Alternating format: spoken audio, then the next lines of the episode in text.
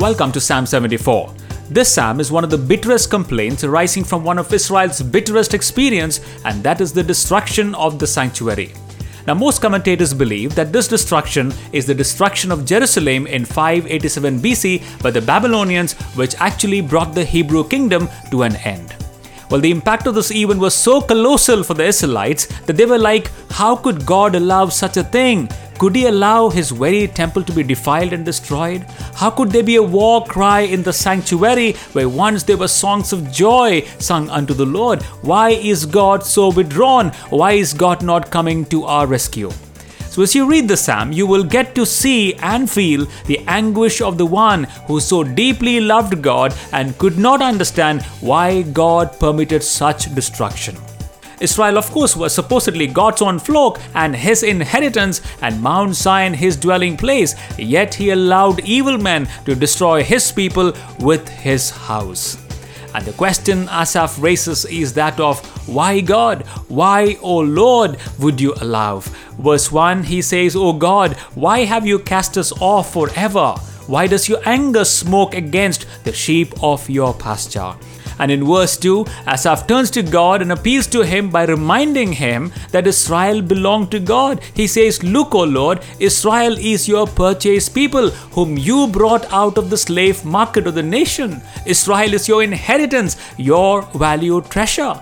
And he reminds God in the hope that if only God would remember how much he cared for his people in the past and he rescued them, he would perhaps have God change his mind. From verses 3 to 8, he is giving God a good visual tour of the damage that is being done by the foreign enemy. He says, The enemy has damaged everything in the sanctuary. Your enemies roar in the midst of your meeting place. They set up their banners for signs. They seem like men who lift up axes among the thick tree, and now they break down its carved work all at once. With axes and hammers, they have set fire to your sanctuary. They have defiled the dwelling place of your name to the ground. And from verses 9 to 17, Asaph is baffled by the very fact that the very sign of godly people or godliness is completely obliterated.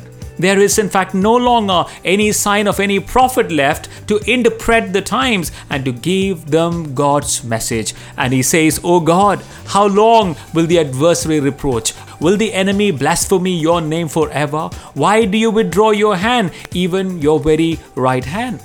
Well, why did God withdraw his hand?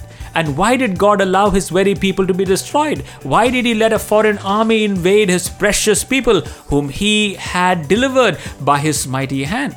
Now, the answer to that question is perhaps found in the fact that his very people often refuse to obey God's will, and by the very fact that God is a holy God, could not put up with unholiness even from his own very people. Remember Solomon's temple? Built with gold, silver, and costly stones. In fact, much wealth beyond measure had gone into the building of this temple. It was indeed a glorious place inhabited by the presence of God. It actually stood tall as a testament to the world that there is no God like Yahweh. And in Kings chapter 9 and verses 4 onwards, God appears to Solomon the second time, and this is what God told Solomon I have heard your prayer, Solomon, and your pleas have come before me. I have consecrated this temple which you have built by putting my name there forever. My eyes and my heart will always be there.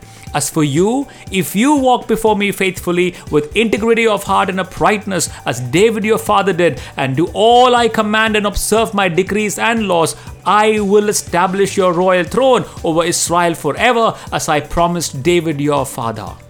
But but if you or your descendants turn away from me and do not observe the commands and decrees I have given you and go off to serve other gods and worship them, then I will cut off Israel from the land I have given them, and I will reject this temple I have consecrated for my name.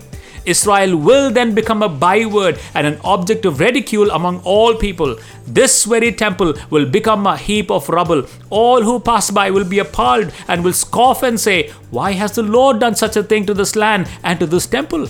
And then people will answer, because they have forsaken the Lord their God, who brought their ancestors out of Egypt, and have embraced other gods, worshipping and serving them. That is why, that is why the Lord brought all this disaster on them.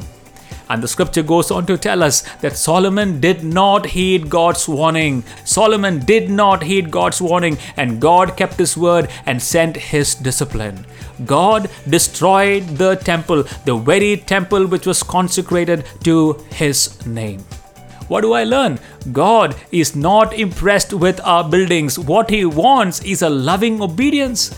He is not impressed with our buildings. What he wants is a loving obedience. Yes, he will provide everything needed for a building, but he will only bless it when we live in obedience. And the story of Solomon, I would think, is a grim reminder that God would rather destroy his holy temple than permit his people to live in their sin. God would rather destroy his holy temple than permit his people to live in their sin.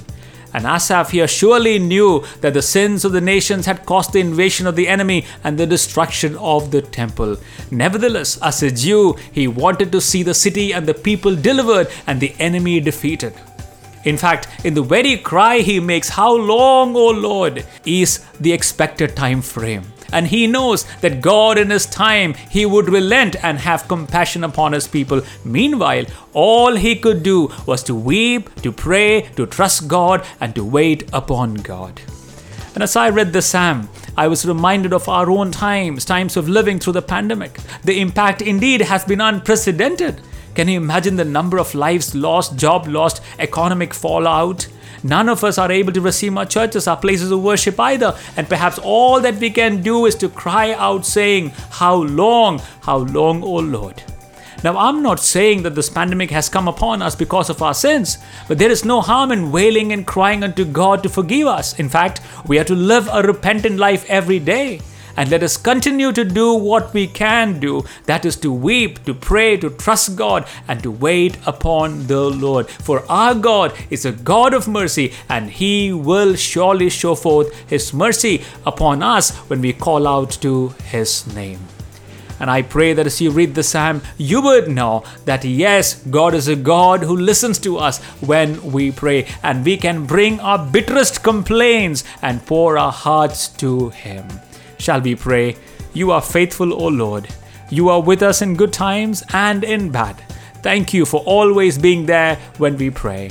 Remember your promises, O Lord. Rise in strength. Rescue those who have no hope. Show yourself strong to the weak and the downcast. Bring forth your salvation to the earth. Cause all of creation to praise your name and worship at your feet. And God, when we walk away from your path, please do discipline us so that we are brought back into the flock and into your presence. For we want to stay with you and live with you and praise you forever. In Jesus' name we ask, Amen.